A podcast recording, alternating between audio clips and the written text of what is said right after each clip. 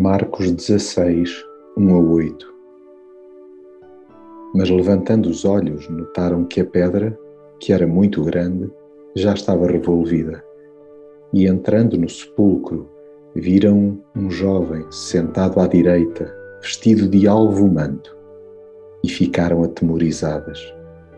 Ele, porém, disse-lhes: Não vos atemorizeis Buscais a Jesus, o Nazareno, que foi crucificado.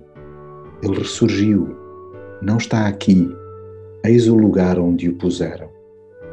Mas ide, dizei aos seus discípulos e a Pedro que ele vai adiante de vós para a Galileia. Ali o vereis, como ele vos disse.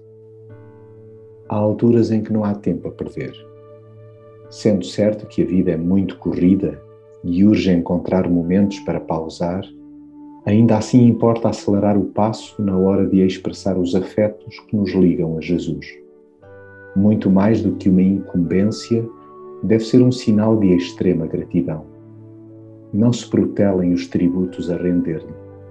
Nessa linha de pensamento, em jeito de parênteses, não se retenha o amor à sua pessoa, tantas vezes visível na figura do próximo que nada trava a determinação de nos abeirarmos dele, nem mesmo as barreiras físicas que imaginamos ter de enfrentar.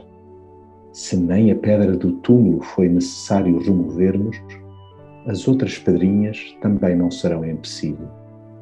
Estejamos sempre prontos para ir ao seu encontro. Na verdade, a vida cristã é isso mesmo: desfrutar a presença e a companhia de Jesus a cada novo dia na certeza que Ele não nos perde de vista e se encarrega de nos relembrar o seu perdão. Basta reparar quem desejou Ele que fosse primeiramente avisado da sua ressurreição. Saiamos a correr por esse mundo fora, sem medos, contando a toda a gente que Jesus vive, inclusive em nós.